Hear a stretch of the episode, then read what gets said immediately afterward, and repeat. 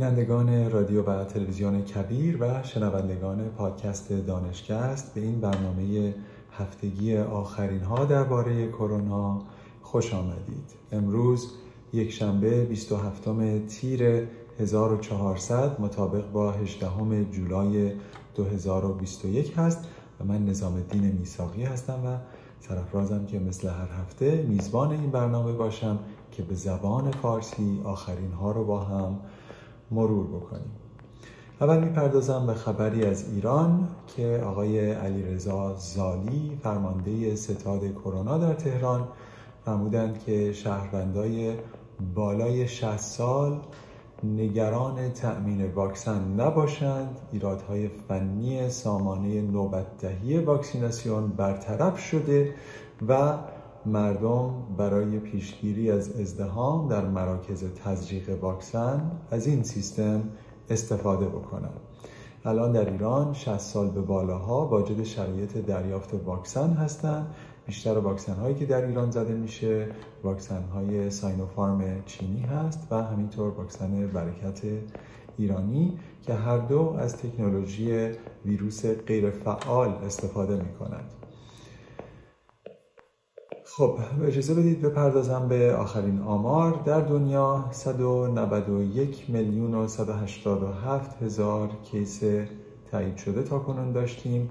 4 میلیون و 105 هزار در گذشته شمار روزانه کیس ها رو به ازدیاد هست در دنیا. الان 484 هزار در روز گزارش میشه و شمار درگذشتگان در روز 8700 نفر هست. در آمریکا این عددها برای کیس های تایید شده 34 میلیون و 963 هزار هست. برای درگذشتگان 624700 تن هست. برای کیس های جدید روزانه 40500 هست که خاطر نشان می‌کنم که حدود یک ماه پیش ما یکی دو روز زیر ده هزار هم داشتیم و این چهار برابر اضافه شده و بسیاری از این ربط داره به واکسن نزدگان و شیوع گونه دلتا که خیلی واگیردارتر هست نسبت به گونه اصلی کووید 19 و شمار درگذشتگان در آمریکا اکنون روزانه 293 تن داره گزارش میشه. در ایران 3 میلیون و 523 هزار نفر تا کنون به صورت تایید شده مبتلا شدن و شمار درگذشتگان 87161 هست و بنابر اعلام روابط عمومی وزارت بهداشت ایران در شبانه روز گذشته 195 بیمار مبتلا به کووید 19 در این کشور جان خود را از دست دادند و در همین مدت 22184 تن بیمار جدید به تعداد مبتلایان اضافه شده. با این احتساب مجموع جانباختگان این بیماری در ایران بالای 87 هزار هست که خدمتتون عرض کردم و الان 169 شهر ایران در وضعیت قرمز و 166 شهر در وضعیت نارنجی قرار دارن. جای داره همینطور که در مورد پاندمی و کووید 19 صحبت می‌کنیم.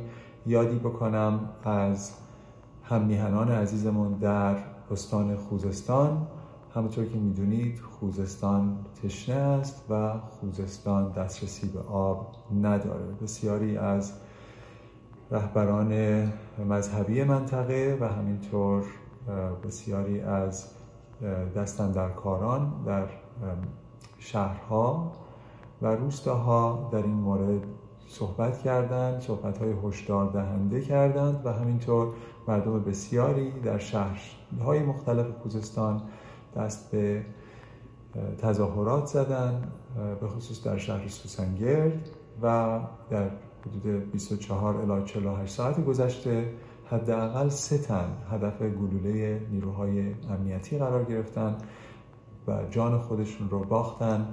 به دلیل اینکه اعتراض می‌کردن به اینکه به آب شرب آب آشامیدنی دسترسی ندارن.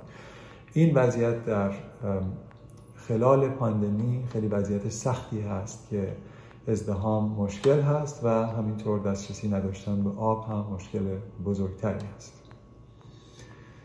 اما می‌رسیم به آخرین اخبار که از آمریکا و از جورنال های پزشکی من جمع آوری کردم. هفته که گذشت هفته خیلی سختی بود. از این نظر که در مورد گونه دلتا بسیار صحبت شد. و در این مورد صحبت شد که دلتا یکی از آسان ترین ها هست از نظر انتقال و انتشار بین بیماران و بین دریافت کنندگان به نظر نمیاد که کشنده تر باشه یا شدیدتر بیماریزا باشه اما به نظر میاد که خیلی راحت تر می‌تونه انتقال پیدا بکنه. در این حال به نظر می‌رسه که واکسن ها نسبت به اون تأثیر بخشی خوبی دارن ولی دو تا دوز واکسن لازم هست. بسیاری از آمریکایی ها یعنی بوده 11 درصد آمریکایی ها که دوز اول رو زدن برنگشتن دوز دومشون رو. بزنن این عدد رو به افزایش هست. ولی حداقل دو تا دوز رو لازم داریم که بتونیم با گونه دلتا مقابله بکنیم. و همینطور می‌دونیم که شرکت فایزر در مورد اینکه واکسن سومی بخوایم بزنیم الان که دلتا داره شیوع بیشتری پیدا می‌کنه صحبت کرده بود. حتی برای کسانی که مشکل نقصان ایمنی ندارن اما CDC و FDA گفتن که نه دوز سوم رو فقط برای کسانی در نظر خواهیم گرفت که مشکل نقصان ایمنی داشته باشن و مثلا دریافت پیوند اعضا کرده باشند و یا بیماری HIV ایدز داشته باشند و یا از داروهایی استفاده می کنند به خاطر بیماری های روماتیسمی که سیستم ایمنیشون رو تضعیف می‌کنه. به حال الان در آمریکا بیش از نیمی از کیس های جدید همه گونه دلتا هستند و در ایالت هایی که درصد واکسیناسیونشون زیر 50 درصد هست در بزرگسالان خیلی رشد گونه دلتا بیشتر هست و در این حال اگر که به کشورهایی که نگاه بکنید که در اون درصد واکسن ها به نسبت بالاتر هست گونه دلتا مقدار بیشتری تحت کنترل قرار گرفته. اجازه بدید توضیح بدم در مورد آپریل که در آپریل 92 نفر در تگزاس در ایالت تگزاس آمدن و در یک عروسی شرکت کردن. برای اینکه شیوع کووید 19 در این عروسی کم باشه گفته بودن که ما در یک چادر بالا کنار باز برنامه رو انجام میدیم که از نظر تهویه بهتر باشه و همینطور تمام مهمان ها باید شواهدی ارائه می‌کردن که اونها واکسینه شدند.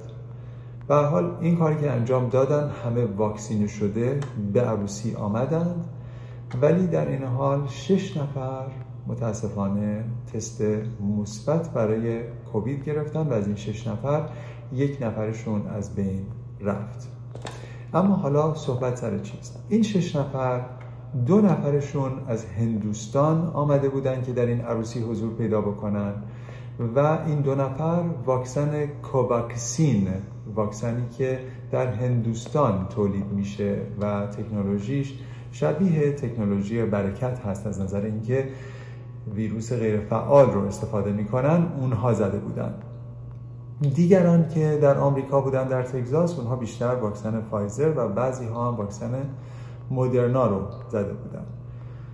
چند روز بعد از اینکه عروسی تمام میشه معلوم میشه که این دو نفر اصلی ها بودن که احتمالا ویروس رو به صورت غیر معلوم داشتن و این دو نفر که از هندوستان اومده بودن و واکسن کووکسین رو زده بودن. یک نفرشون متاسفانه از بین میره. چهار نفر دیگه واکسن های فایزر یا مدرنا زده بودن. اونها یک نفرشون بیمارستانی میشه ولی همه بهبود پیدا می‌کنن و از بین نمیرن. یعنی تنها کسی که در این 94 نفر از بین رفت کسی بود که واکسن کوواکسین رو زده بود ولی واکسن دارن دیگر از بین نرفتن. این دلیل نمیشه که کسانی که واکسن فایزر یا مدرنا رو می‌زنن هیچ وقت از بین نرن. خیر اینطور نیست. ولی این دلیل هست که در به نسبت در آمریکا کسانی که هر ماه از بین میرن به دلیل کووید 19 بیش از 99 درصدشون واکسن نزدگان هستن. یعنی یک درصدشون واکسن زدگان هستند در ماه جون حدودا 150 آمریکایی واکسن زده از بین رفتند و واکسن هم زده بودند ولی اصولا از نظر آماری اینکه شما واکسن بزنید مخصوصا واکسن های امارنه مثل فایزر و مدرنا و از بین برید بسیار بسیار احتمالش کم هست خب در این مورد یک اشاره کردم وقتی که آمار رو داشتم می‌دادم. اجازه بدید که آمار CDC رو با شما در میون بگذارم که از دانشگاه جانز هاپکینز این آمار به دستشون رسیده و اونها چاپش کردن. که میفرماید در سه هفته گذشته درصد یعنی تعداد کسانی که به کووید 19 مبتلا شدن بیش از دو برابر شد در آمریکا. و صحبتی که می‌کنن این هست که گونه دلتا بسیار مهم هست. و اکثریت غریب به اتفاق کسانی که دارن بیمار میشن آمریکایی های واکسن نزده هستند این رو هم خاطر نشان بکنم که در آمریکا تعداد زیادی کسانی هستند که به صورت غیرقانونی اینجا زندگی می‌کنن و حتی اونها هم به صورت مجانی دسترسی به واکسن داشتن و هیچ کسی چک نمی‌کنه که کسانی که میرن واکسن می‌زنن آیا اسنادی مبنی بر اقامت در آمریکا دارن یا نه. یعنی هر کسی که نمی‌زنه واقعا نزده به خاطر اینکه نخواسته بزنه و این علم رو و مبانی علمی رو کاملا نادیده گرفته.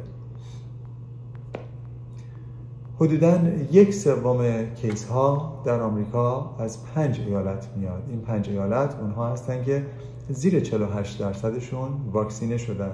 پنج ایالت اهم از فلوریدا، لویزیانا، آرکنسا، میزوری و نوادا هستند. اینها بر اساس داده های CDC یا مرکز کنترل و پیشگیری بیماری هست. یکی از دلایل اینکه ما با این پاندمی در آمریکا هنوز مواجه هستیم و مقابله با اون سخت شده در واقع دودلی جوانان برای دریافت واکسن هست و بسیاری از آمریکایی های بین 18 تا 29 سال چون فکر می‌کنن اگر خودشون بیماری رو بگیرن بسیار خفیف خواهند گرفت واکسن نمی‌زنن یا اینکه به علم اعتماد ندارن و اینها باعث میشه که ایمنی گروهی یا ایمنی گله که در موردش پیش از این صحبت کرده بودیم که نام دیگرش herd immunity هست متاسفانه در آمریکا سختتر بشه که بهش برسیم. دلیل اصلی هم که ما نتونستیم به اون هدف رئیس جمهور بایدن برسیم که می‌خواست تا چهارم جولای حداقل 70 درصد آمریکایی ها یک دوز واکسن رو دریافت کرده باشند به دلیل همین گروه بود که بین 18 تا 29 سال هستند. در این مورد اشاره کردم در همین برنامه که مرکز کنترل و پیشگیری بیماری یا CDC در آمریکا قرار هست که در هفته ای که میاد توصیه‌ای بکنه که کسانی که مشکل نقصان ایمنی دارن می‌تونن دوز سوم واکسن کووید 19 رو دریافت بکنن چون داده هایی که فایزر در اختیارشون گذاشته گذاشته نشون میده که زدن واکسن سوم می‌تونه ایمنی رو در این گروه آسیب پذیر بالاتر ببره. اونها در تاریخ 22 جولای که چهار روز دیگر از امروز هست قرار هست که جلسه ای داشته باشن و این مورد رو در نظر بگیرن و احتمال خیلی زیاد این توصیه رو بکنن. پیش بینی میشه که در آمریکا حدودا بین 3 تا 4 درصد آمریکایی ها هستن که مشکل نقصان ایمنی به هر دلیلی دارن. همونطوری گفتم مثل کسایی که به یک سرطان های ویژه مثل لوکیمیا مشکل HIV مشکل دریافت پیوند اعضا و یا بیماری های روماتیسمی مبتلا هستند در ژورنال Annals of the American Thoracic Society که در مورد مشکلات ریه و قفسه صدری بیشتر صحبت می‌کنن. یک مقاله دیدم در این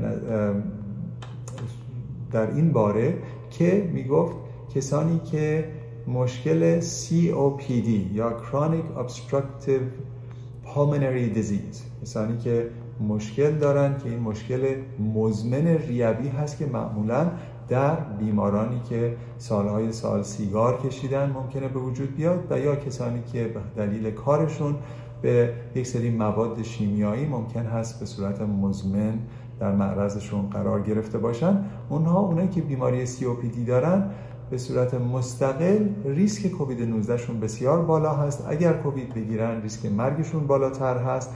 و همینطور کسانی هستن که یک پیش زمینه های ژنتیکی دارن که اینها آمدن و حدود 112 تا ژن مختلف رو در نظر گرفتن در کسایی که جان باختن و دیدن که این ژن ها بین بیماران بیشتر هست. آینده ای رو می‌تونیم در نظر بگیریم که تست هایی موجود باشه که کسانی باشن که بتونیم به خاطر به روش تست های ژنتیکی بهشون بگیم که شما ریسک بسیار بالایی دارید به نسبت کووید 19 و این تست ها در دسترس قرار بگیره. این تست ها هنوز در دسترس نیست ولی از نظر علمی الان ثابت شده که کسانی هستند که بر اساس یک سری ژن ها ممکن هست که بیشتر در معرض بیماری شدید گرفتن قرار بگیرن. این داده ها بر اساس تحقیقات روی 430 هزار بیمار کووید 19 در انگلستان. همینطور ما پیش از این در مورد واکسن های جانسن جانسن و همینطور آکسفورد استرازنکا صحبت کردیم. هر دوی این واکسن ها شباهتی دارن از این نظر که از ویروس آدنو ویروس استفاده می‌کنن به عنوان وکتور که این میاد چند تا از ژن های ویروس کرونا رو با خودش در بر می‌گیره و از اون طریق هست که در بیماران ایمنی ایجاد می‌کنه. ولی اینها هر دوی این واکسن ها مشکلاتی داشتن از این نظر که ممکن بود یک درصد کمی از دریافت کنندگانشون مبتلا به لخته خون در بدنشون و همینطور به طور خاص در مغز قرار بگیره و اون دو تا شرکت هم جانسون و جانسون و هم آسترازنکا در صدد هستند که تغییراتی در فرمولاسیون واکسنشون بدن که سعی بکنن این مشکل لخته خون رو کاهش بدن در واکسن هاشون و در این مورد چاپ کردن مقاله ای رو.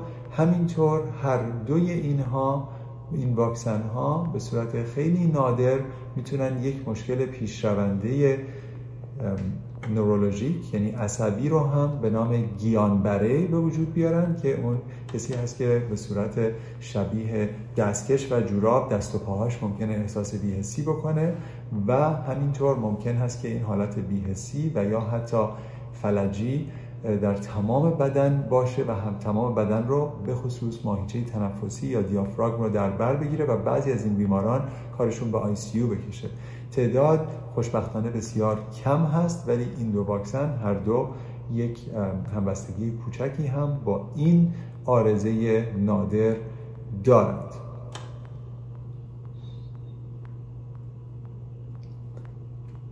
خب در این مورد بیماری نادر صحبت کردیم که هم جانسون و جانسون و هم آکسفورد استرازنکا ممکن هست که مشکل گیان بره رو در بیماران ایجاد بکنن که مشکل پیشرونده عصبی هست. بیماران می‌تونن کاملا از این بهبودی پیدا بکنن ولی یک مشکل طولانی مدت هست و تا کنون حدودا 100 کیس گیانبره در مورد دریافت کنندگان جانسون و جانسون گزارش شده و خیلی مطمئن نیستیم که عدد دقیق چه هست.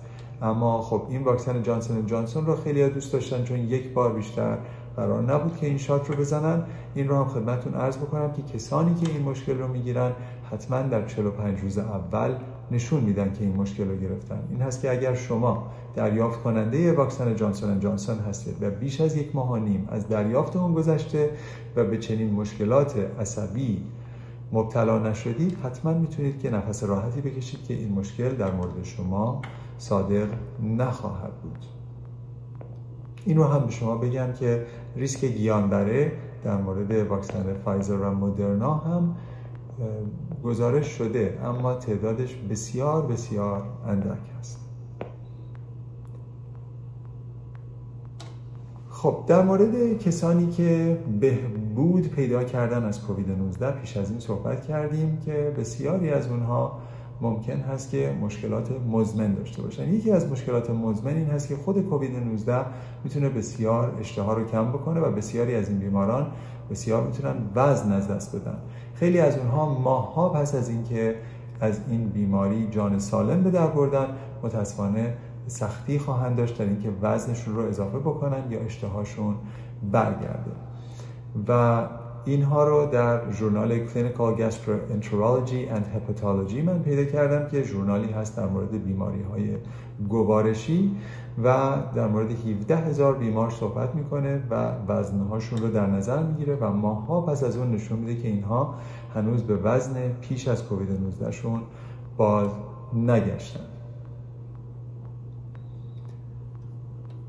همینطور ما در مورد کسانی صحبت کردیم که مشکل لانگ کووید یعنی کووید دراز مدت دارن. با اینکه خود ویروس دیگه در بدنشون حالت فعال نیست نداره. اینها هنوز مشکلاتی دارند که پیش از بیماری کووید 19 نداشتن. مثل خستگی مفرط یا مثل مهالودگی فکری در این موردها صحبت کرده بودیم. در این مورد شاید کمتر صحبت کرده بودیم که در بعضی از این بیمارها به نظر می‌رسه که هموگلوبینشون مقداری عوض شده وقتی که نگاه می‌کنیم زیر میکروسکوپ و در بعضی از این بیمارها باور بر, این هست که ممکن هست که خود ویروس کووید 19 که دیگه فعال نیست ولی ویروس های دیگری که به صورت دورمنت یعنی به صورت غیر فعال در بدنشون موجود بوده رو ممکنه دوباره این بیماری فعال کرده و اون ویروس های دیگر هست که ممکن هست در بدن اینها باعث این مشکلات میشه. و خب صحبت در اینجاست که آیا این بیماران باید نسبت به ویروس های دیگر هم چک بشن یا نه. شاید یادتون بیاد که حدودا یک سال پیش در مورد داروهای مختلفی صحبت کردیم که خیلی ها باور داشتن این داروها برای درمان کووید 19 می‌تونه کمک کننده باشه. مثل داروی هایدروکسی کلوروکوین که یک دارویی بود در مورد مالاریا استفاده می‌شد اما باور بر این بود و حتی در اون زمان رئیس جمهور وقت آقای ترامپ گفته بود که بله این دارو بسیار داروی خوبی خواهد بود. الان داده هایی که به صورت رندومایز کنترل ترایال هست یعنی اینکه بهترین حد شواهد علمی رو در بر می‌گیره در آمده و نشون میده که هایدروکسی کلوروکوین به هیچ وجه کمک کننده در مورد بیماری کووید 19 نیست. این مسئله اول که در ژورنال Annals of Internal Medicine چاپ شده بود. دوم این هست که داروی رمدزویر که این در واقع یک داروی ضد ویروس هست که از زمانی که ما با ایبولا می جنگیدیم این دارو به وجود اومده بود و باور داشتن که این دارو ممکنه کمکی بکنه برای پیشگیری یا از شدت بخشیدن به کووید 19 و شاید بتونن از شدت بیماری بکاهن. اون هم نشون میده که رمدزویر هم به نظر نمی‌رسه که به صورت قابل اندازهگیری یا محسوسی در روند بیماری کووید 19 نقشی داشته باشه. می‌دونم که رمدزویر مورد تایید استرالی FDA قرار گرفت و در بسیاری از جاها به خصوص ایران بسیاری رفتن در خیابان لالزار و قیمتهای بسیار بالایی برای دسترسی به این دارو دادن چون باور داشتن که شاید این دارو کمکی بکنه. اما الان می‌تونیم بگیم که این دارو هم متاسفانه به نظر نمی‌رسه که کمکی بکنه. همینطور یک آنتیبیوتیک هست به نام آزیترومایسین که در آمریکا به عنوان زیپک هم شناخته شده این رو خیلی ها می‌دادن در آغاز پاندمی و فکر می‌کردن که این دارو ممکن هست که خواص ضد ویروسی هم داشته باشه. اون هم خدمتون عرض می‌کنم که در ژورنال Lancet Respiratory Medicine چاپ شده و بالاترین حد شواهد علمی نشون میده که اون هم به هیچ وجه احتمال بستری شدن یا مرگ رو بر اثر کووید 19 کاهش نمیده. ولی استفاده از ازیترومایسین می‌تونه ضرر هم داشته باشه. می‌تونه باعث به ایجاد مقاومت باکتریایی بیشتر در جوامعی بشه که در اون به صورت غیر علمی این آنتیبیوتیک ها استفاده میشه. ما پیش از این در این مورد صحبت کرده بودیم که بیماران سرطانی اصولا از نظر مسائل ایمنی ممکن هست که مقداری ضعیفتر باشن. به طور خاص کسانی که سرطانهای مربوط به دستگاه خون یا دستگاه لنف دارن مثل لوکیمیا و لیمفوما خیلی بیشتر در موردش صحبت کرده بودیم که اینها از نظر ایمنی ممکنه نقصان داشته باشن و حتی اگر واکسن بزنن نمی‌تونن صد درصد مطمئن باشن که ایمنی کافی در بدنشون ایجاد شده. ولی اصولا در بیماران سرطانی بجز بیماران سرطان خونی و لنفی که در موردش صحبت کردم میشه گفت که اتفاقا وقتی که اونها هر دو تا دوز واکسن فایزر رو می‌زنن در بدنشون به اندازه کافی پاتن دیده میشه. این داده ها رو در ژورنال جما آنکالوژی دیدم و خیلی اطلاعات تشویق کننده ای بود که نشون میده که همه بیماران سرطانی مثل هم نیستن و بیشتر بیماران سرطانی وقتی که واکسن می‌زنن نسبت به کووید 19 می‌تونن ایمنی خوبی داشته باشن.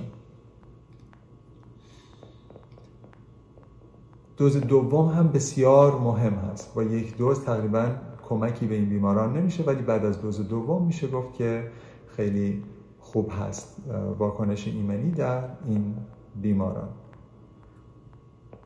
یک صحبت دیگه هم هست. یک سندرومی هست به نام کپلری لیک سندروم یعنی مویرگ ها حالت نشتی بکنن و اون وقت مایعات در نسج یا بافت های انسان جمع بشن و انسان باد بکنه به گفته خودمانی. این رو در بعضی از بیماران گزارش دادن که بعد از دریافت واکسن مشکل کپیلاری لیک سیندروم براشون پیش میاد.